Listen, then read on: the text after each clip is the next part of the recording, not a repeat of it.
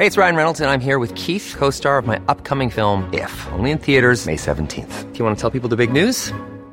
All right, I'll do. Sign up now and you'll get unlimited for $15 a month in six months of Paramount Plus Essential Plan on us. Mintmobile.com slash switch. Upfront payment of $45 equivalent to $15 per month. Unlimited over 40 gigabytes per month. Face lower speeds. Videos at 480p. Active Mint customers by 531.24 get six months of Paramount Plus Essential Plan. Auto renews after six months. Offer ends May 31st, 2024. Separate Paramount Plus registration required. Terms and conditions apply if rated PG. Even on a budget, quality is non-negotiable. That's why Quince is the place to score high-end essentials at 50 to 80% less than similar brands. Get your hands on buttery soft cashmere sweaters from just 60 bucks, Italian leather jackets, and so much more. And the best part about Quince, they exclusively partner with factories committed to safe, ethical, and responsible manufacturing. Elevate your style without the elevated price tag with Quince. Go to quince.com slash upgrade for free shipping and 365-day returns. Hey, Dave. Yeah, Randy. Since we founded Bombas, we've always said our socks, underwear, and T-shirts are super soft. Any new ideas? Maybe sublimely soft. Or disgustingly cozy. Wait, what? I got it. Bombas. Absurdly comfortable essentials for yourself and for those facing homelessness. Because one purchased equals one donated. Wow, did we just write an ad? Yes. Bombas. Big comfort for everyone. Go to bombas.com slash ACAST and use code ACAST for 20% off your first purchase.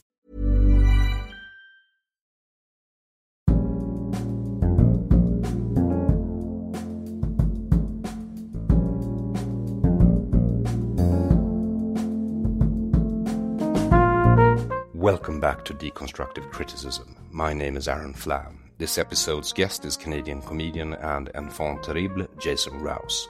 Today's conversation will be about Jason, where he comes from, how he became a comedian, and why he decided to record his special in Denmark, of all places.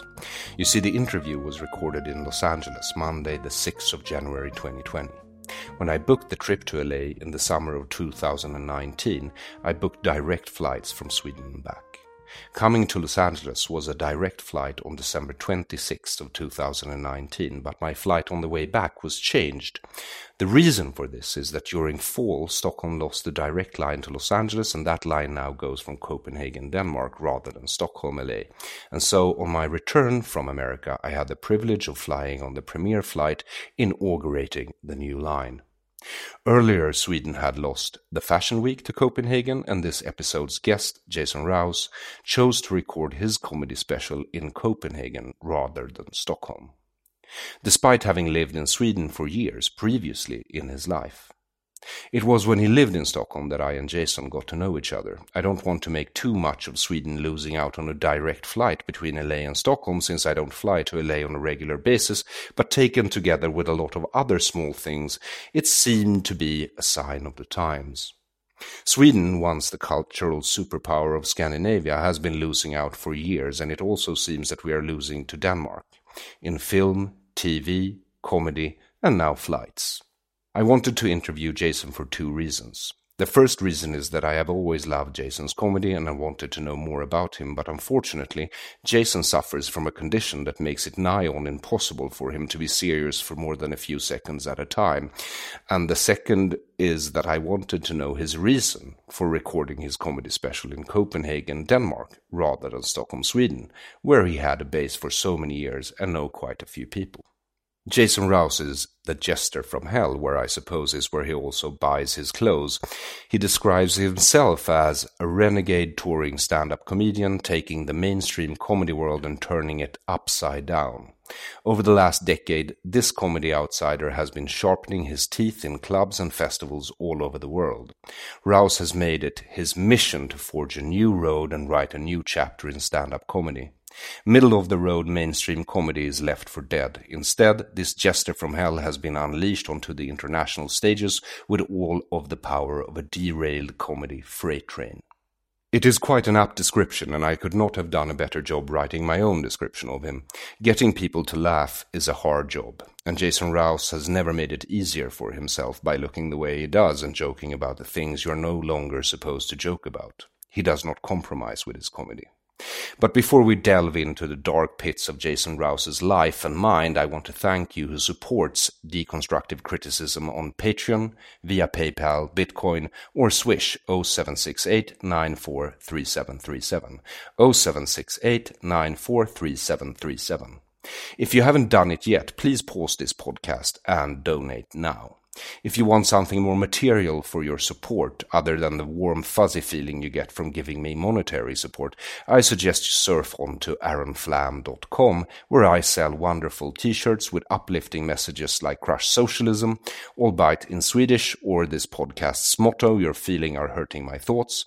If you read Swedish, I also suggest you order a copy of the book This is a Swedish Tiger. So far, you can only get it in Swedish, but the translation into English will be done in the coming weeks, and I am searching the heavens and earth for a publisher in England, the US, Germany, Denmark, Norway, and the Netherlands. Something I'm pretty sure I'll be able to find considering what a bestseller the book has become in Sweden.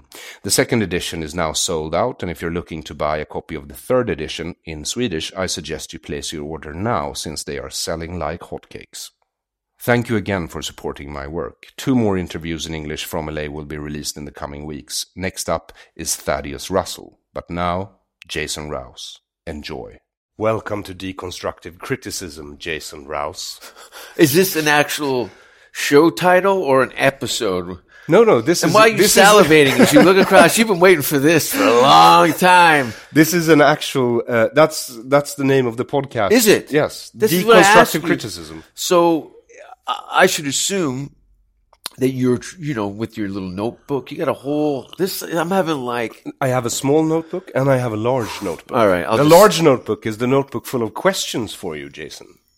this scenario from where I my perspective at a glance, and yet I trust you with my life. Oddly enough, Well, you have very poor judgment. nah, I think when it really came down to hard decisions, I know you wouldn't tell on me, Aron. No, I wouldn't. I never tell on you. You're not a I t- I tattletailer. when people ask me, does he have hair under that cap? I say, yeah, sure he does. A full head of hair. I haven't had hair under that hat since I was seven. that is true. But and I, I, grew up I in a chemical wasteland. see. This is I'm is, panicking. Yeah, I know you are because you're about to be serious for a few minutes. It's like 50 minutes, maybe. Can you can you stay serious for 50 minutes? You don't have to.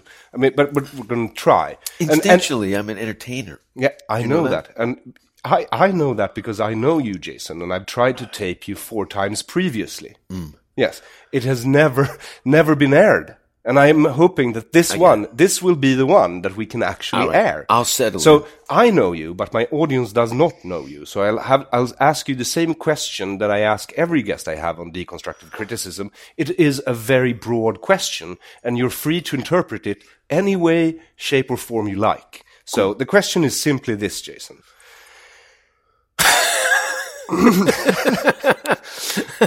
it's never the question. It's the pause. yeah, I, okay. So the question is this: Who are you? Who am I? Yes. You know, whatever, uh, whatever they say I am. No, don't don't don't do that. Okay, so let's let's do this. Where do you come from? Good start. Uh, because I think that's very poignant in the question you asked me earlier was, who am I? Now, I think I would definitely say a lot of the things in environment in the city that I grew up at that time shaped me into a person that has brought me to this magical place. Literally. Okay, so just to be specific, what city was that? That there you go. Uh, eh, eh, Hamilton, Ontario, Canada.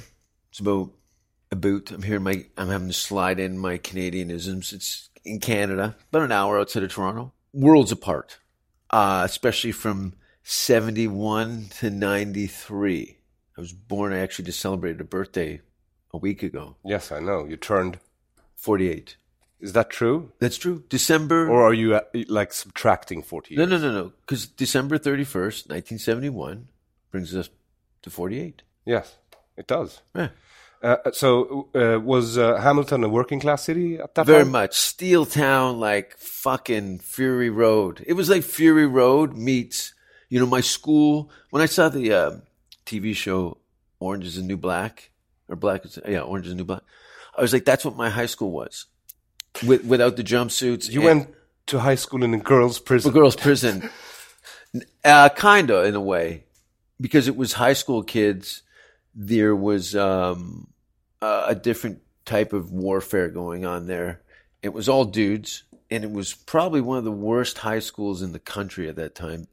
Not to mention, uh, I think they just somebody sent me a boldo a picture of it bulldoze. They just grassed it. It'd been closed for a number of years, and um, but between a city of like, dude, I was like Kevin Bacon and Footloose, like, like it was fucked. Like, you know, the whole my whole academic career was spent in a lot of situations like this, with somebody sitting across the table trying to dissect me in some sort of uh, psychological. Um, um, title. Well, you're very hard to pin down, as you should be, since you're kind of a trickster. I'm not a trickster. I just don't want to be pinned down. I don't want to be in a situation where I'm. Uh, the more people make ideas about me, the more I reject them. And uh, what has that done to you? Rejection? Well, Clarity? con- considering that I'm sitting in front of uh, a very thin, good-looking, healthy-looking man in his I'm ill. late forties, You. late Thank you forties. for pandering to my ego. Yeah, who I has on him? He's dressed completely in black, uh, hung with pentagrams, Satanism symbols. You have a thick necklace of silver skulls around You your neck. But all this stuff at a glance looks very de- demonic, sinister, even, uh, you know, what? Uh, a lot of this stuff has very symbolic, like this necklace, for instance. When I'd first come to Los Angeles, 2001, the National Film Board of Canada was following me around for a year and a half and did a documentary on myself and uh, four or five other comics. And uh, I remember being just in the awe of the idea being in Hollywood. Not to mention, um, a, a very well-known uh, comedy manager was uh, had me in mind for this, and uh, I was doing showcases and what have you. And like I said, Hamilton was such a post-apocalyptic environment. And when I saw this necklace in a jewelry store, I remember it was during Passover because these old broads gave me a cut. They goes, give me a Passover special. I'm like, perfect. I'll take the Passover special. So, you, all right. I remember there were two sisters and they were fucking hilarious in this jewelry store. I'll go in there. I, I bet you these old broads still fucking work there. And I was already 90% sold on the item. It's a silver chain with some skulls on it. I've had it on since my first trip to LA in 2001. And, uh, these two fucking Abbott and Costello old broads, uh, were making me laugh so much. It was just, I felt, uh, uh, it was the right thing to do, and I've never taken it off. It's kind of a, a lucky charm. Now on a table, it looks like Satan's anal beads, but you know what I mean? Yes. But uh, and always the the, uh, the dark colors just got to uh, it became practical. You know, as a traveler, I didn't want to have to mishmash. I wanted to look, you know, uh, uh, polished and professional on stage, and I didn't want to have a costume changes of fucking colors and bullshit. So it started to come back to my skatey skateboard uh, um, Metallica obsessions of the 80s, you know. So I kind of went back to that and it just seemed to make more sense. So always something shiny and silver and as black as I can find. So much so that there's parts of the year where I'll get a bucket and pour in black dye and throw all my clothes in it to get it back to dead. But when did you start doing comedy? It's actually June of this year will be 25 years. So how old were you, were you when you started? I was 25. That's pretty old, isn't it? I was 27, so I'm not. I don't it's not like I'm throwing it was, stones it in glass houses. Perfect timing. It really, I was lucky to get it at 25 because I think when I left Hamilton, when I fled my hometown, uh, I don't know if you can see my nose, but it's been crushed a couple of times, broken hands, uh, stabbed, stitches, uh, beer bottles. You know, my my body in my 20s was like of a longshoreman who just been in bar fights most of his life. And because you had been in bar fights most of your life. no, no, not so much so. I learned very early on that my, uh, you know, Your quick mouth. Uh, yes and no. That got me into trouble when I was drunk, but I had a kind of um, a, a crew of people around me that were very serious folks. So I never really ran into that the the one on one stuff, but I, I saw enough of it, and because of my reputation in the company I kept, uh, no one really fucked with me at all. And I had to reinvent myself. You know, I started comedy in Vancouver with Seth Rogen. Was you know Really? he had started. We were in open mics together. We took. But I he must have been much younger than you, right? He's- Yeah, yeah. He's uh, there was a comedy workshop. I didn't know. Any, my like I said, I left Hamilton. 25 years old. No, uh, just a, a your, pockets are filled with nothing but dreams. I was 22 when I left Hamilton, and I had to. I spent to move to Vancouver, and then I spent like I literally a, a two year period leading up to my first stand up performance, trying to figure out who I was and what I wanted, what really made me happy, and started trying to uh, attract those type of things. But how did you think up? How, how did you come to the conclusion that comedy was something you wanted to try? because I love the aspect. It was the only thing that I had kind of any kind of control over in my life. I grew up in a very, you know, turbulent thing, and that's what allowed me to be a bit of a, a social chameleon. A lot of my social circles are very over the bend. You'd have no idea. Of I would have no idea. well, I think you can speculate, but my reach is far and wide, Aron. I bet by now you're probably ha have been uh, voted onto the Royal Fisting Society of Great Britain. and and everything below that. Yes, but but I, I'm just trying to understand. So so were you always funny? No, I was always a shit disturber. I think probably the result of some sort of post traumatic stress. You know, people develop quirks and and um, personality traits through experiences they have as they move through life. Yes. And I wasn't going to kill people, so I had to make them laugh. All right. And, and and and and but did you discover that you had this talent, or because you are talented? I had the talent, to, the the aspect to get people's attention, and then once I had eyes on me, it would put me in a position of pressure to manifest something in a, in a negative or positive, and and through trial and error, probably as a kid too, you know, and then you know a lot of late night comedy that I was seeing, but then I'd see a little bit of Sam Kinison or these kind of like explosive, off the rails, wow, talking Redd Foxx. You know, I always loved the the the kind of heroin jazz Lenny Bruce thing. I thought that was that's fucking legit. That's cool, and uh, I wanted to to do that where friends of mine were getting eh, married and, and things like that, or get grateful to have a job in a factory, which I, I have no problem any hard labor. You know what I mean? you want to avoid it, but you don't. No, I didn't want to avoid it. I thought I, I was too smart for it. I was too smart to do, and I've had jobs, and I'd go back. If someone said, "Hey, can you come and help me put a roof on for for a month?" Uh, I'd be like, "Yeah, let's do that." I'm glad you mentioned uh, two of your uh, references because that was in fact my next question. If I was a roofer, No, no, uh, uh, you mentioned Sam Kinison and Lenny Bruce. yeah, and I, was going to ask I was you, like, what are your comedic references? my comedic references? You know, in stand up, Any comedic references? I'm trying to find out who listen, you are as a comedian. idolized. You know, I love the the the song and dance man of Martin Short.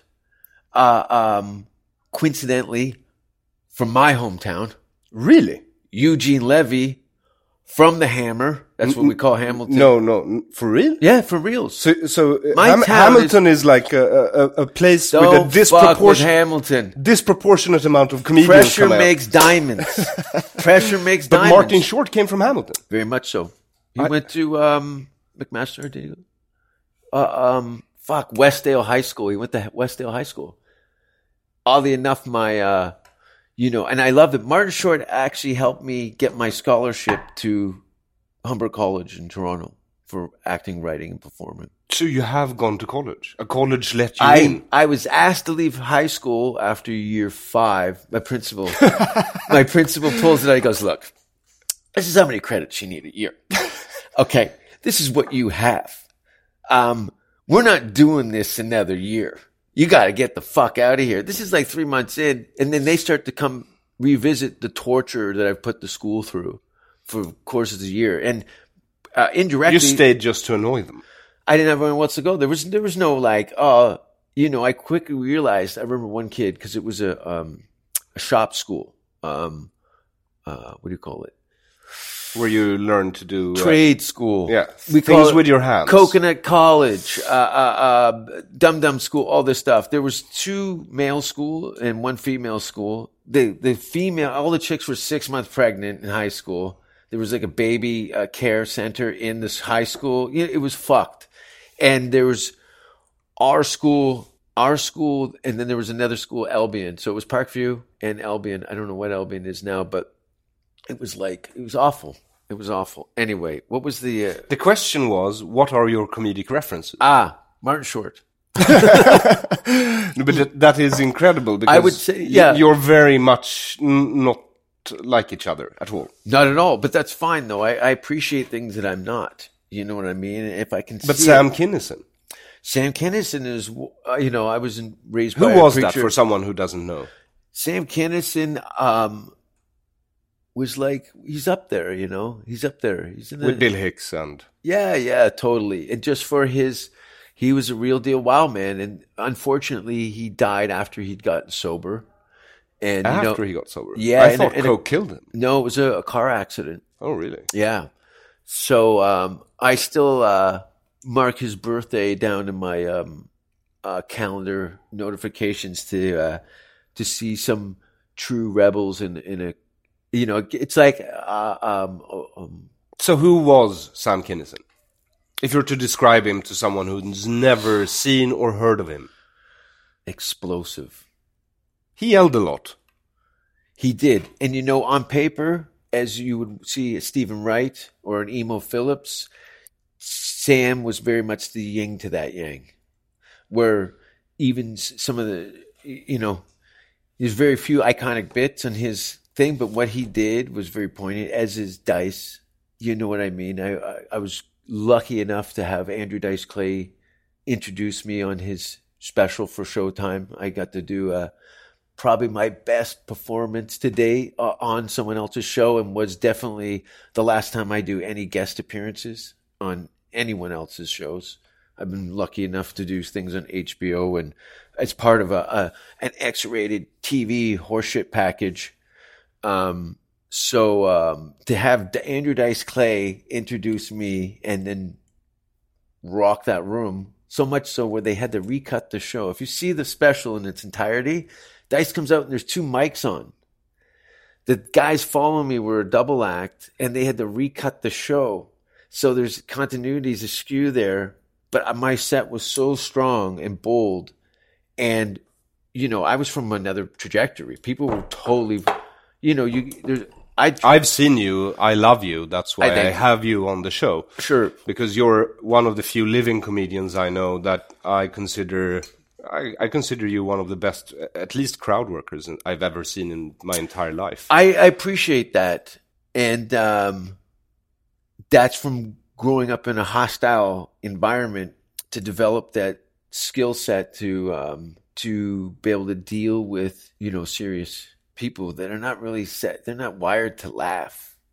You know what I mean? yeah, it's shameful to them. It means they lose vulnerability. Yeah. totally and so i had to create a scenario that was so horrific that they couldn't ignore it and it was even worse than anything they'd wanted to do to me i'm like you want to see i'll show you daddy's got a whole bag of rattlesnakes and baby heads in here i'll shake it all out um and uh yeah that's why i get a little fucky when young comics are yeah i do comedy like you and i go no one does comedy like me No one. Does I've looked. Yeah. I've went everywhere. And my special's coming out this year. Yeah, I was going to ask you about that at the end of the show anyway. You have to have some fucking faith in me, Jason. I get it. I get so, it. So, uh, did you idolize uh, Sam Kinison and Lenny no, Bruce? no, I didn't even really. Um, you know, uh, uh, Redd Foxx and and these these it's like, I just remember parts of my family that had like, and just people in general would have records that you're not supposed to play. That's where the bad records are. And we're like, what the fuck are the bad records? I, I want the bad records, you know. Um, so these people that were uh, had these kind of rock star villain status, I was like, oh, that's how you be the Rolling Stones. That's how you be Led Zeppelin. That's how you be Black Sabbath. So you Uh, started imitating. And no, in the very beginning, Jim Carrey was probably the most influential comedic person. Also a Canadian. He is from 20 minutes from where I grew up. He's from Aldershot. They say Toronto, but he spent a lot of time working in a factory when he's 15 uh, in Aldershot. Shitty factory. A lot of it. American comedians are Canadian. a lot of American comedians are Canadian. Very well, that's the Swede in you. You're very fucking Allen key, and then we'll turn that around. But it all has to fit together, you fucking weirdo. Well, Mike Myers, Dan Aykroyd, yeah. Lorne Michaels is Yeah, Toronto. yeah. Yeah. Uh, uh, so Kids you were in the Hall, absolutely Trailer Park Boys, definitely all Canadians. Yeah. I, we, that's the only thing we have. Norm don't have a- Macdonald. Fucking right, Norm Macdonald. Holy shit. Come on, I can already see the blood came back in your face. Who doesn't? Absolutely love Norm Macdonald. Holy shit. His his special, he's- me doing stand up from 2011, I think is probably one of the best specials ever made. Okay. I'm sorry, I haven't seen yours yet. No, we're no, getting no, we're no. getting to that because you were 25 and you moved to Vancouver Yeah. and you started dating Seth Rogen. Here's our son. It's Baby Yoda. Are you happy, you fucking nerds? We are. Trust me, we are. On Uh, no, behalf I- of all nerds, we I are very moved- happy. I was I moved to Vancouver when I was 22, and I started comedy when I was 20. June 26, 96. I can't tell you what date you started comedy in what year. I barely remember my own life. All right. So you moved to Vancouver to get out of your social circle, and then you start doing comedy. changed my environment started doing comedy i didn't know what what was what i'd seen some on, in canada there was um uh, uh A&E at the improv equivalent which was comedy at club 54 which was like burlington that was the next town over from me and i kind of grew up on this show i'd be on late at night uh, on the uh, kind of just in the uh, province of Ontario. It was a very uh, East Coast centric late night comedy show, and Ben would go up and host it, and there'd be some Canadian acts and some American acts, and I didn't know there was Canadian comedy. Like to see, ah, this guy's a regular, blah blah blah. He's originally from Calgary, Alberta, and uh, he come out, and this guy with a Canadian accent would start doing comedy based on Canadian uh, sensibilities, and Montreal Just for Laughs Festival. But what I'd seen, uh, it, a lot of it was corny and in in in kind of uh, come on, I, and I get it. It was bland. but I didn't know that there was these kind of rules. Like there was the Sam Kinison records, and then there was like the the late night TV sets that you might see on Carson. But uh, outside of the late night talk show, some of them be a little more edgier. You might hear "fuck" there or sexual reference and stuff. And then these uh, records like Redd Foxx and Lenny and so on, Richard Pryor and uh, Eddie Murphy. You know, Eddie Murphy. Uh, I love that. You know, He's getting back into comedy please, Eddie, save us from ourselves. You think he will? Chappelle's been I carrying a hard weight, and he he needs some elbow So, room. but but is Seth Rogen Canadian, by the way? Vancouver, No, for real? yeah, man. Okay. So so you started doing comedy. You were in some sort of competition with him. No, it was a uh, a workshop, and I'd procrastinated and procrastinated, and I I really put myself in a position of humiliation because I told people I was getting I was doing comedy already to give myself some sort of uh, uh, social exile if I'd known as a, a liar, and um, I uh, went down to the club that I heard. It was the punchline or punchlines punchlines in Gastown, and I went and it closed. I was like, no. Oh no. I'm fucked. I've come out here. I've told everybody I'm doing comedy, and I guess it it's over. You know, I'm gonna really just stick to my job at the so and so. I really don't know. And then I looked into the Yuk Yuk's comedy chain, and then when I searched the comedy club, they had all their comedy clubs. All their comedy clubs except three were in the province that I grew up in. So Ottawa, Toronto, Windsor, Mississauga, London, blah, blah, blah, all these clubs. I'm like, oh, dude, there's only like an hour from each other at the most. To from Toronto, from Hamilton down to uh, But London. now you're in Vancouver, right? Now I'm in Vancouver on the other side of the country. other side of the country. I don't know what the fuck I'm doing. I've got a one way ticket and uh, a fistful of cash with my crazy friend, who's since become an actor and finally uh, pulled that together because uh, there's a lot of uh, procrastination on both parties because we came from a working class environment and there was none of that. You know, I hid the idea of it from my family for like two or three years until I started to get on television, won some awards and shit. You can't really you see on TV. Like, what no, the? mom, no, that's not me, mom. It's just some guy Yeah. who really looks like me, has the same name, and says Yeah, fuck a lot. That's not me. That guy's smiling. um, so uh, again, you're gonna have to reboot these questions back to me, or I just no, you're in. Vancouver. You're 25. The place that you wanted to do stand up has closed down. and I'm horrified. Yes, because So- you've lied to all your friends and said you're in comedy. I said I've been doing it, and I'd have something coming up. Now I really don't know. This is like you know, this is 90, uh, 95. and there's no real smartphones then, or no, none of that shit, right? Yeah, yeah, yeah. Nothing. There was that. no. Uh, I never do. practically no internet. Yeah. and then we made our own horseshoes. yeah, yeah. Um, so I found out there was a number or something. I called there and they said, no, they the club had a business, but there's some other comedy clubs.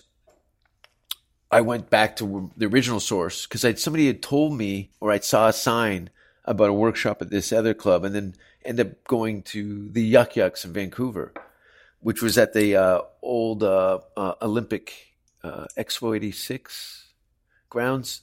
And there was a nightclub. I'll never forget this, too. The, the Yuk Yuk's Comedy Club. So I found out the guy had uh, moved the workshop to the Yuk Yuk's. He said, Oh, this new guy's doing it. Um, and um, they've, they've, uh, he's doing it over here at this other club called Yuk Yuk's. So I went in, did this thing. There was a half a dozen of us. And, uh, I remember meeting Seth, and I have a videotape of the showcase with Seth. And anyway, he went off and made movies. I think I don't know. I don't. And um, uh, yeah, and then I did my first gig, and just really had a kind of epiphany. I go, okay, this is the shit I want to shovel for a change. I never liked the boss. I never liked authority. I never liked getting up early. Yet I only sleep for maybe six to seven hours a night. Um, because I know that those other time I have to, you know, I've been my own manager and agent for 15 years now since I left Europe. And, um, so there's a lot of hours a day. As beautiful as this is, like people should honestly, like the view from this, we're literally in a spaceship over a giant wedding cake. It is delicious. I will explain it in the introduction. Yeah, it's um, it's stellar. But this is every place. I live. Ju- you literally live. Like I live just over there. Yeah, I know. It's fucking retarded. I live next to a um, a park that looks like Jurassic and yet Park. it took Ming like eight minutes to get you up here. Ming was doing his best. He was very, uh, he was doing damage control in the car, and I respected him for that. How are you? It's a little busy out here. I can see how he's got that five star rating. And his accent was terrible. It's everything that you thought stereotypically could be. But, you know, A for effort, Ming. So you do a workshop, you showcase, you start off, and then you Like- become because you're still a AAA rated comedian in Canada. Well, th- that's the thing. There was a rating system, you know. Well, I go back to Hamilton and live on my mother's couch for like a year, so I could uh, have the the flexibility of eating up ten shows. You know, I was doing like thirty shows plus a month. I tell comics, what advice can me? I go, do comedy three nights a week for a year and a half, and then ask me another question. because I can't tell you anything between then. You don't Yeah. know if you're fucking facing the stage the right way. I can't help you tune your shitty guitar. You know what I mean? I don't even know if you have a guitar. Right? Yes. Yeah, it's true, right? So uh, I was speaking metaphorically, but that's uh, definitely um, a, a- an issue. I remember a comic telling Ron Vaudry saying that uh, he goes, "Why don't you get another guitar and you could use those both as crutches?" the kid went up, did Adam Sandler songs, destroyed this college pub. Oh, really? Yeah, destroyed it. Girls wanted to fuck him, guys wanted to be him, and then an old road dog from Canada goes, "Get another guitar."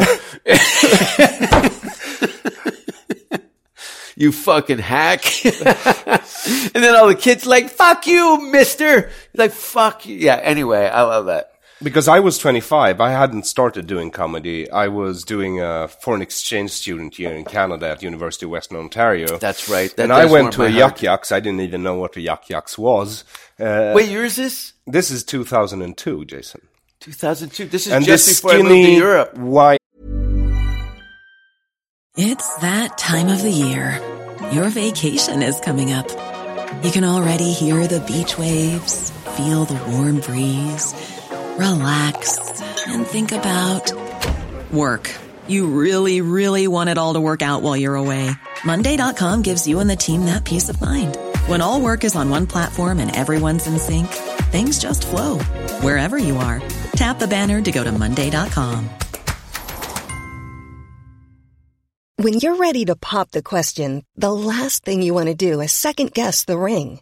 At Bluenile.com, you can design a one of a kind ring with the ease and convenience of shopping online. Choose your diamond and setting. When you find the one, you'll get it delivered right to your door. Go to Bluenile.com and use promo code LISTEN to get $50 off your purchase of $500 or more. That's code LISTEN at Bluenile.com for $50 off your purchase. Bluenile.com code LISTEN. So you saw it. I saw you, yes. Now, was this up at on Yonge Street? It, yeah, of course, Yes. it was Yonge Street. Yes. Yeah, yeah, yeah. That's where I laid down the law. Well, you had one good joke, I remember. I, I bet. I still remember. I bet. It was about your friend who had gone to a psychologist uh, and to try and get medicine because he heard voices in his head. and then you just start yelling, Those are thoughts, you idiot! Those are thoughts! You're hearing thoughts. Because they weren't they, they weren't um, you you also informed the audience that they weren't bad voices it's not like kill the baby kill the baby Yeah, yeah, it was yeah. like he could stop in a shop window see his reflection and hear the voice in his head say you look good today That was a good time. You saw me at a good time. I was probably a little uh, um, schizophrenic at that time because I just um, I was in college. No, that was 2000. I was just lost. I think I was reveling in, in, in my complacentness of having no opportunities. I'd run out of things, and but you uh, made it quite quickly in canada didn't you I was the fastest headliner in the history of canadian comedy comedian comedy. a very short history And I only say that because I can bookend that with I won like uh, a Gemini Award, which would be considered like an American Emmy Award. I don't know why these Canadian American comparisons, but um, it was the highest. The only person that had won that award before me was Jeremy Hotz, and uh, those Jeremy Hotz was. The is he first- also canadian Yeah, he's, yeah, Ottawa. no, in Sweden, no one would know him, but I, I've, I actually managed to download his special when internet was new. Yeah, And I Jeremy's liked him a lot. He's the king of Montreal, you know, uh, of like galas and and, and, and a, a legend, and helped me get my immigration lawyer. Around 2002, I saw him in Bally's Fitness at the Eaton Center in Toronto, and I was just like, people were taking pictures of me on public transit and like asking me for autographs and shit, and I'm I'm broke, you know, and I'm fucking. I just won this Gemini Award, and I'm like, even my mentor and friend Mark Breslin put his arm around me, like I won this huge award uh, for my television special. And Mark put his arm around me. He goes, "If this was the states, you'd have four agents, two managers, and a whole bunch of development deals. People trying to." And I, I became. But it was Canada, so It was Canada. You just got the award. Just got the award. It And then they sent nice. you on your way. Yeah, it's like you're good. Go sit on the bench. And I'd had Lorne Michaels' attention uh, from um, uh, being nominated for this Phil Hartman Memorial thing, and uh, but when I started to see this Saturday Night Live camp and various agencies poking around me at that level of Canada, yet I couldn't go to the states because I had an ex girlfriend call U.S. Customs on me, and that's why I went moved to London, found out my uh, ancestry grandfather English, grandmother Irish. My grandfather's uh, birth of Grimsby, England, just outside of Manchester, from what I remember. So then you moved to England for like 10 years. Uh, I moved to England for uh, six years, just about six years. So that gave me the immigration lawyer. Shout out to uh, Ralph Aaron Price. He's done a lot of Canadian comics. Um, Harlan Williams, another Canadian I didn't. I don't know Harlan Williams. Sorry. cop who drank the piss in Dumb and Dumber. Okay, I do know him. That's what I love about this business. Who is it? Oh, you know, the guy who drank that piss in that movie. Oh, which guy? I know four of those guys. No, I remember that scene. I know- he, he just lets them drive on. Yeah, yeah, yeah. Yes. You get the hell out of here, mother. Yeah, yeah. Anyway, Harlan's great. So, and he has one of these views too. Um, so I And he got that view from drinking piss in a movie. he totally right. yeah. Yeah, it's weird. It's weird. How did you get this marvelous view of Los He's had a- Angeles, Harlan? He's done a I- bunch of other stuff since. Uh, I'm sure. I'm, uh, but I'm yeah. Totally, it looks. So may I ask you, uh, because you're you do one of the darkest comedy sets I've ever seen in my entire life. It's like It's funny, too. super super duper dark. It's horrifically hilarious. Yes. I like the look. I like the you know the context of like, you know, Evil Dead. I do know. and the demons in the basement and she claws up through the door and then the guy fucking jumps on the latch and the bo- comes down and blows the fucking eye out and it lands in the guy's mouth there's two people in that room laughers and not laughers and i love that Divide. it's a great divide and you could see relationships separating in the audience Yeah. and i think that's there's three shows going on there's there's me the people who've never seen me before and the people who've come to watch the people who've never seen me before Yeah. I know. and it is like watching it's like a 50 It's minute exhilarating to watch you perform. i like to create a, a, a the slowest stillborn birth with a laugh track behind it for 50 minutes Tonight, when we both perform, I want you to go up after me because I do not want to follow you. oh i'll That probably be- bomb Yeah, I hope so. no, it's actually uh, you know the improv. I really like that club. It's the closest thing to home uh, as a as a. Uh, it's the it's the American blueprint of stand up comedy. Yes, but we're not in the main room now. We're in the lab. That's fine.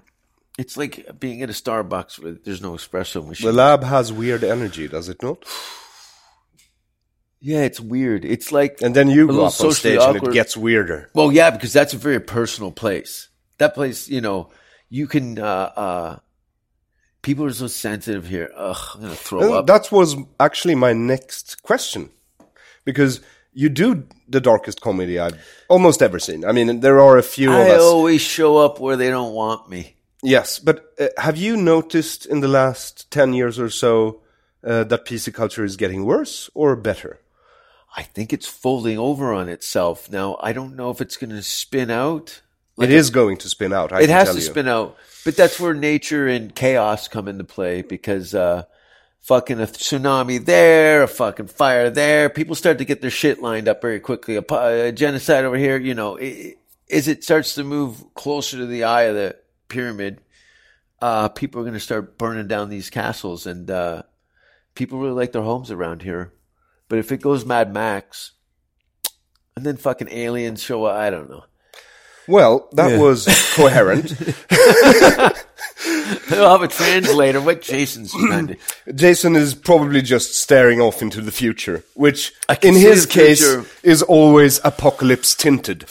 Now, what I was going to so okay, so let's um, try and, and, and focus. This is a goddamn trial. Let's try and focus again. So, in your opinion, what is comedy? I'm comedy. Yes, and but I started out by asking, "Who are you? What are you?" And now you and and you didn't want to explain that, and now I'm asking you what comedy is in your opinion, and you say you are comedy. I accept that. I believe you might be. Yeah, I I'm in it You are. all the time. I know. It's impossible to get you serious for long enough to conduct Of normal course, fucking my, interview. I hang out with crazy people on so many levels. I see it as crazy people are hanging out with you. Yeah, totally. Because I don't, uh, I, I don't shame them uh, as long as there's respect. They can be as weird and, and, and this time around, this is the fourth time I'm to LA. I always go to the comedy store. You're always there. Mm-hmm. This time, the first person you introduced me to calls herself Miss uh, Cunt Puncher or something. oh, something. Tokyo Cunt Punch. Yeah, she's a hooker and a comic. I think you said What's hooker. the difference? Yeah, tell me about it. Except I push back. So you think that uh, PC is ending now? So what's the state Ah, of what's the state of comedy here now? Listen, PC, call it fucking whatever. These banners are just getting people to get position under a, a, a fucking sinking ship. Like, What do you mean by that? I'm not. I'm not trying to get you into trouble. You usually manage no, you can't. all by you yourself. can't- I'm I'm bulletproof. my my my my opening act is a. a I'll black- take you to a gun range tomorrow and let's test that Oh, I'd hypothesis. love to go to a gun range. to test the hypothesis that you're bulletproof.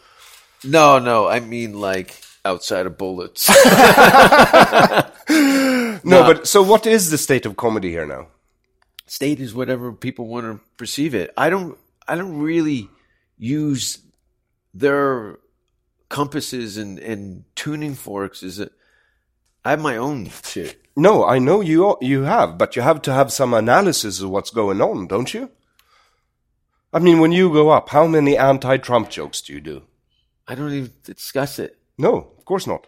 I don't even I, I You're talking never- about fisting. I never So who has about- time for Trump? I never talked about Canadian politics. There was no that was those political uh, um listen, I I deal with it on a a one to one basis personally.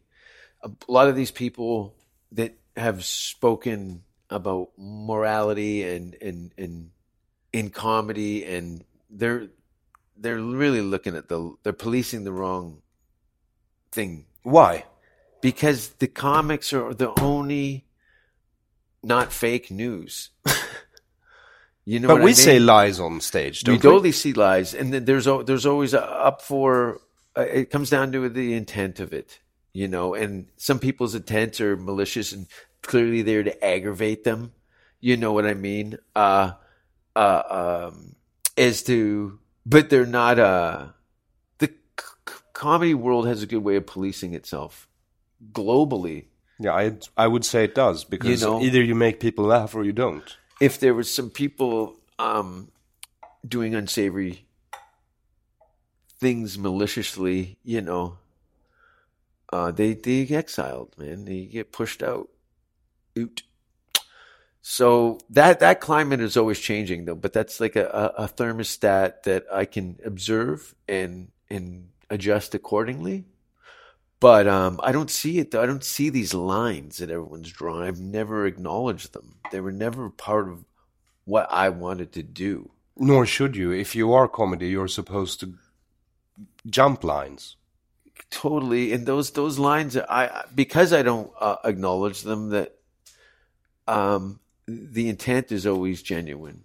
So I have no concerns about what the other people are doing.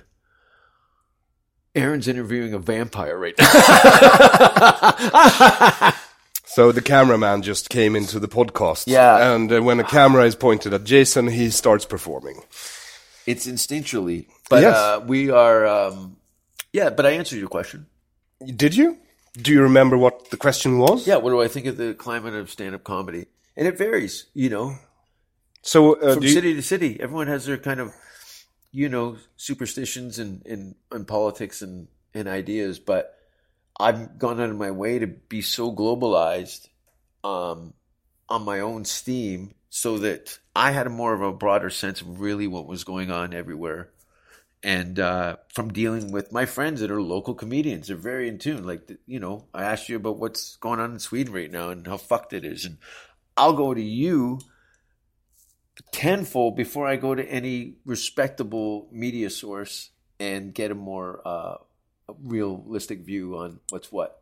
Swe- Sweden is on fire right now. Yeah, I know, and th- that's what really surprised me because it was like kind of a second home for me for a long time, and I still consider it is. But um, you know, my opening act had a hard time getting in to the city. I had to cancel a gig in Malmo Why? because me coming back into Sweden to do the Malmo gig, uh, because my opening act had been a uh, questionable for whatever reason.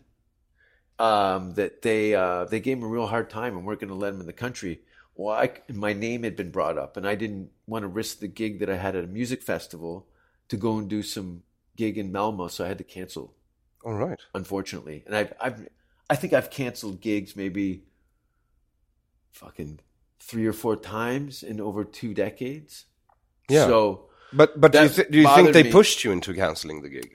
No, I didn't want to risk the fact that I couldn't show up for the big music festival in Denmark the following day. So I had to go into Sweden and then come back do it. And I didn't want to risk this big gig that they had been paid for. You know, they, they'd taken good care of me. And as much as I, you know, I have no career moves of doing. So how come? Because you lived in Sweden, but you did your special in Denmark. I did my special in Denmark. Why? Why Denmark? Why not Sweden? oh fuck! Tell me. That'd be like that's almost worst case scenario. yes. Do you understand how hard my job is, Jason? I get it. That's why I'm giving you the time of the day. I get it. You know, it's a hard. We got some. Everyone's got some big lifting to do before we are our demise. Uh, I can see it coming. This tsunami of horseshit. Um, my head hurts. What did you say earlier? no, I said you chose, even though you lived in Sweden for many years, you chose to I record went- your comedy special, your first full-length comedy special. Uh, no, no, no. No, your Since- first foreign comedy special. Yes. Or your first Danish comedy special This is- in Denmark and not Sweden. Why? Uh, because Because that- you lived in Sweden, I did. but you recorded in Denmark. I did. So why? Because Sweden sucks for comedy. Why? because of what we were discussing earlier this overcompensation at the expense of like feelings and vulnerability i get it you know You think it's that or the fact that we just don't have freedom of speech and can't say whatever we want? look if i start talking on a subway in uh, Slussen or something uh, uh, on a sunday people will turn around because they hear a voice opposed to um, yeah it's just culturally it's not yeah it's, It's too easy to it's too busy look at white girls in their 20s hate me Why? because i pull my cock out and put it on the window of their car You do not. damn it i used to no, you didn't. i have Well, maybe once, When but I- it was a guy in the car. Oh, so, so, so, so you did record it in Denmark, and it went well, right? Went because great. Danes are laughers. Danes are wild, and I told uh, there's actually a joke.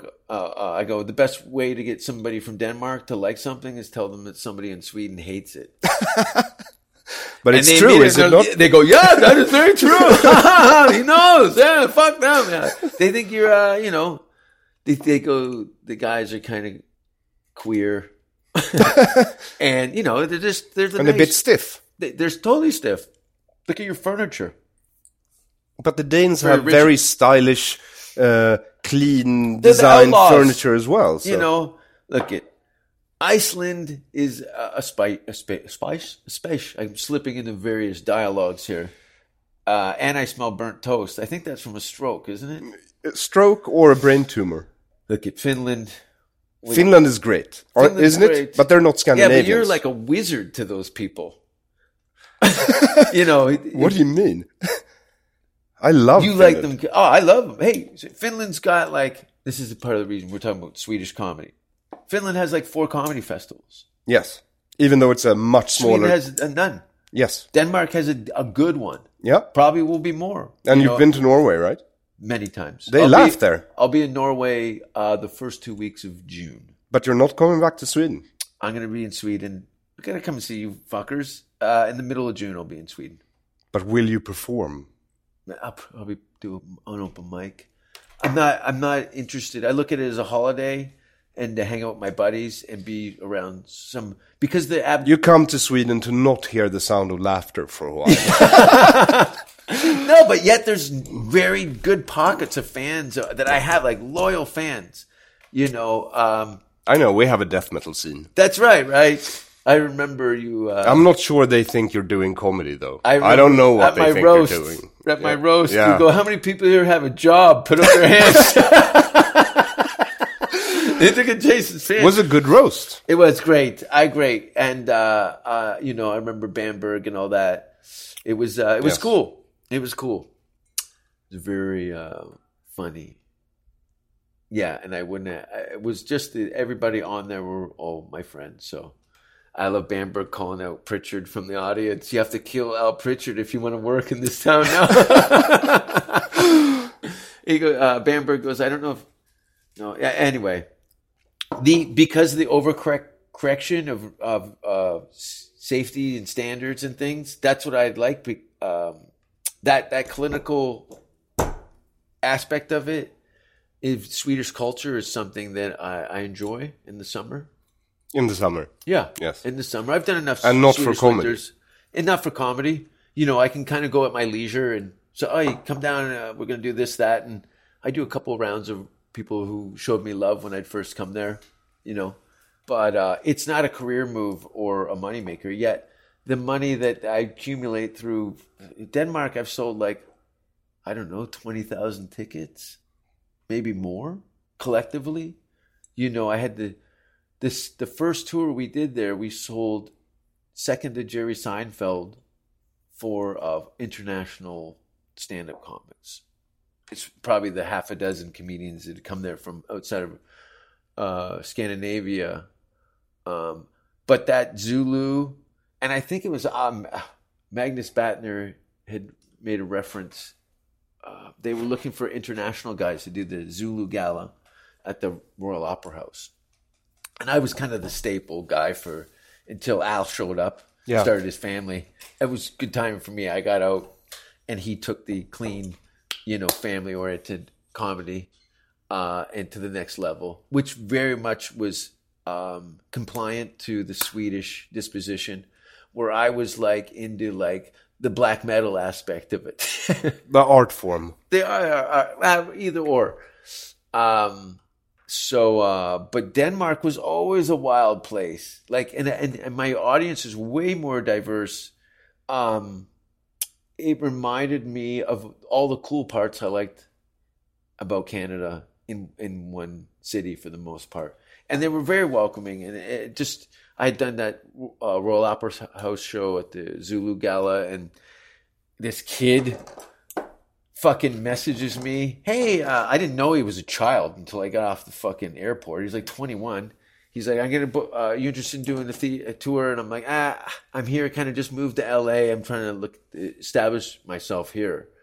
And um, he says, "Well, uh, blah blah blah. I think we can do this, this, and this." I go, "That's great, but um, listen, if you meet my bottom line, I'm willing to go into business with you and see what what show sold out, sold out, and applaud uh, Mister uh, Cohen Wolf, um, Jonathan."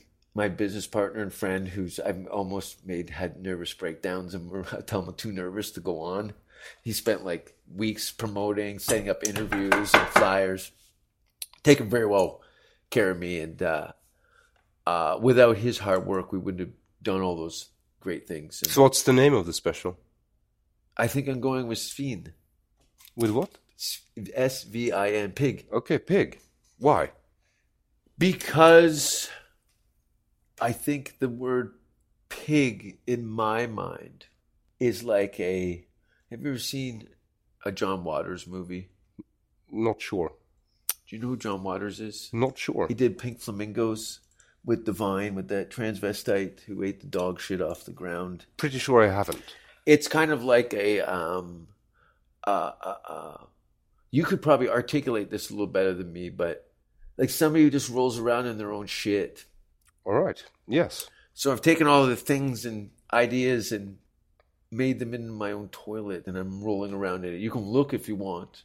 Oh, I I will look at your. No, I mean that generally to anybody. You can look in my toilet. Yeah, I, I, I'm sure I could. You still send me a lot of poopy pictures. I have like three photos on my phone. Anybody who knows me, it's Boomer's asshole, Yep. The woman who has eaten poo. which there's been a long debate whether or not it's a woman. We don't even know what year it is. With the glasses, those, Yeah. does she play racquetball or some sort of? No one knows. No one knows. And yeah, so Mrs. Shit Whiskers, uh, Boomer's asshole, aka the, the gaper, and what's the third one? Probably a, an old cunt or something like that. It looks like a a werewolf's bullet hole.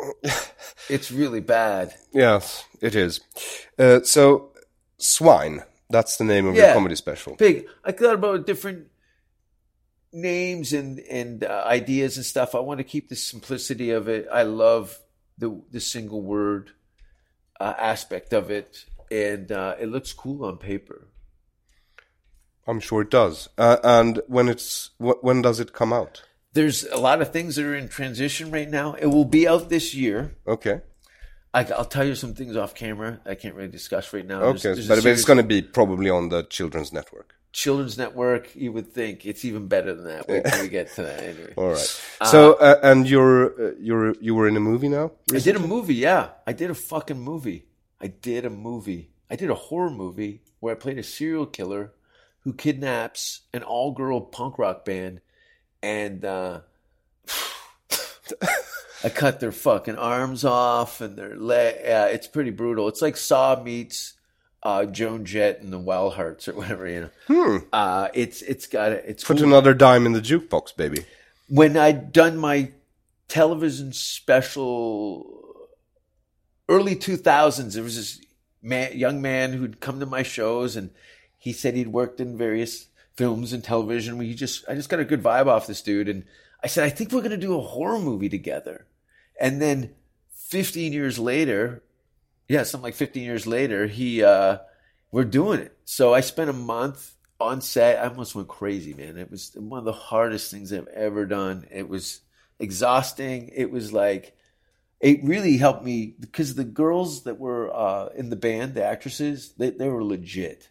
They were legit. And I learned a lot, I think, about me as an artist and uh, about women that can do shit on another level and be fucking cool.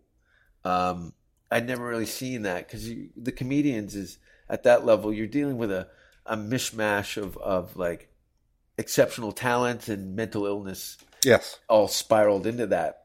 Uh, but these people are so crazy; they're super sharp. you know what I mean? Yeah. They totally got. So, to, uh, luckily, the actresses that I'd done scenes with the most really did some hands-on coaching with me, and uh, I remember feeling a little uh, lost after coming. Now I've done this movie. Now I'm headlining.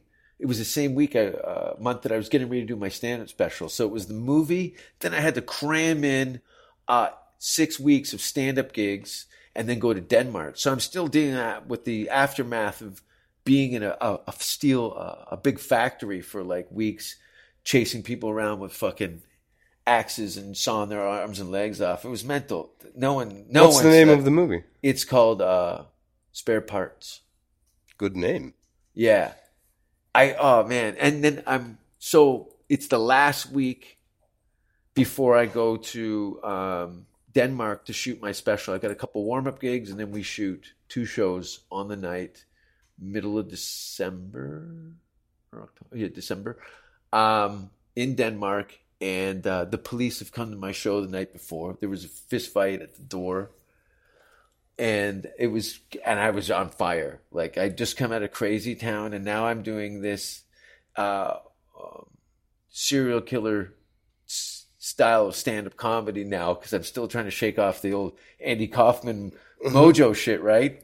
And uh yeah so the, the special was good. The first taping was eh it had holes all over the place. It was i was still fucking bugged out because i had to do some last minute adjustments. I had some financial advi- uh, investors back out and had to finance this whole thing myself, and play director and so on and so forth. So uh, it, it's killer, man. It's killer. It's the fucking hardest shit, man. Like, especially with the editing aspect when you get to play God with yourself. Yes. And I've pulled the string out and I've cut all the knots out of it. It's super tight now. It's super tight, and it's uh, um, it's from go.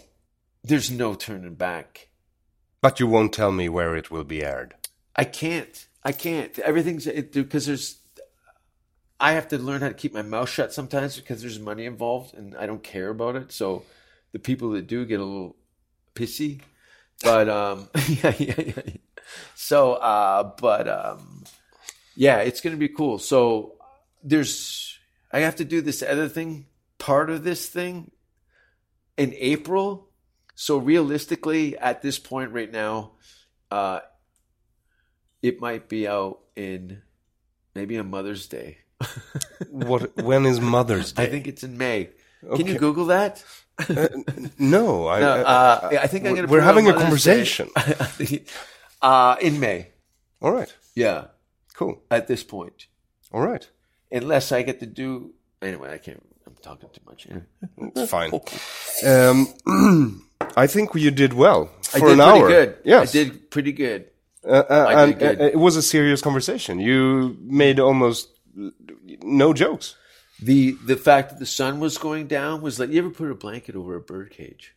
Yes, they That's fall what was asleep. happening here. So it was uh, like a cold medicine. I was feeling lethargic enough that I could focus. But don't take it personal, Aron. Is there anything you think I forgot to ask you? Not really. No. No. You know, Well then. there. Yeah. The only thing I had to really promote is that special, which um, I have a podcast called Jason Rouse's Safe Word on iTunes that I do periodically, randomly. Where you're And, even less uh, coherent. Oh yeah, I'm not. I'm not a. Uh, I don't like people. I'm Well- not out. I'm not out. I force myself to go. That's why I came up here and did this. Make sure my headache still comes back.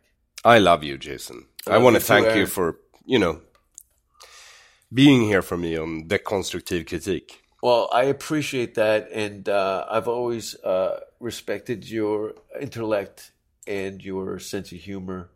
And uh, you know, I remember meeting. I want to say it was the Blue Moon um, in Stockholm. I think one of the early Raws shows in that basement, and I remember sitting in the green room, and I'm like, I think this is my buddy. I was out on stage, wasn't I? No, no, you were sitting in the green room. You had your notepad, and you're going over. I think I made some comment, and you call, you said something to the effect like, "This is called preparation" or something. and I was like, "Ah, I'm in Sweden, bang, bang, bang, bang," you know. And you were like, "Yeah, just this is preparation," and that was the end of that. Yeah, I am a bit stiff. I appreciate that uh, stiffness, though. But you know, a lot of people really throw out a lot of frivolous communication, and um, you uh, you want to be impressed. Well, tonight we are performing both at the I know Improv. that's great. Yes, it is. I wouldn't, you know, uh, that's what I love about this shit. We're here in a palace in the Hollywood Hills, and we're gonna go at the fucking OG comedy club at the Hollywood Improv on Melrose Avenue tonight with our friends doing what we love. It's like, have you made it? I, I made it, man. I made it. I would say you did. Amazing. I don't know about me yet, but I, I, I'm still 10 years younger than you are.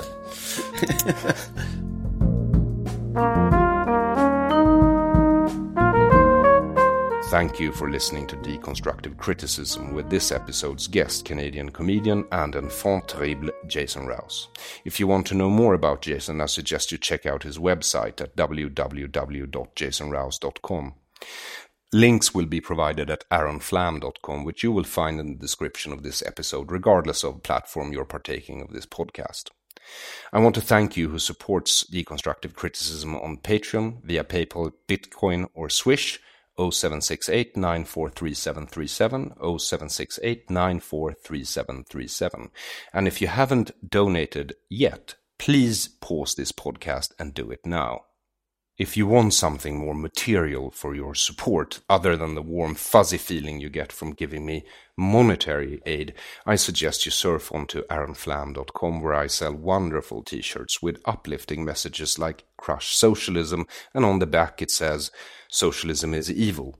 And then I've uh, sort of dotted a heart underneath just to make sure that you understand that we're out for crushing ideas and not people.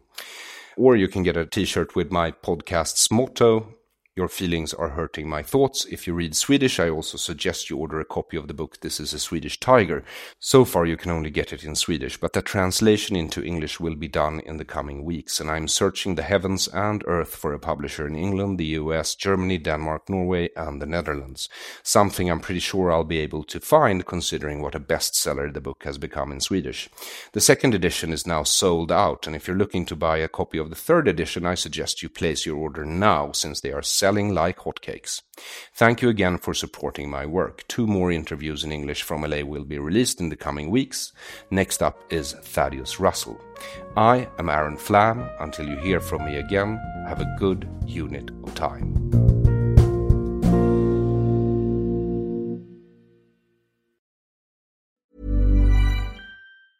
Planning for your next trip? Elevate your travel style with Quince. Quince has all the jet setting essentials you'll want for your next getaway, like European linen, premium luggage options, buttery soft Italian leather bags, and so much more. And is all priced at 50 to 80% less than similar brands. Plus, Quince only works with factories that use safe and ethical manufacturing practices. Pack your bags with high-quality essentials you'll be wearing for vacations to come with Quince. Go to quince.com slash pack for free shipping and 365-day returns. ACAST powers the world's best podcasts. Here's a show that we recommend. So, Robert, tell the people what's a pretendian? It's just what it sounds like, Angel a pretend Indian. Someone who fakes being one of us? Someone who impersonates a native. We're talking about real scammers and con artists. There are pretendians teaching at universities, pretendians running governments, pretendians in Hollywood. On our new podcast, Pretendians, we'll tell you the incredible story of these jaw dropping frauds.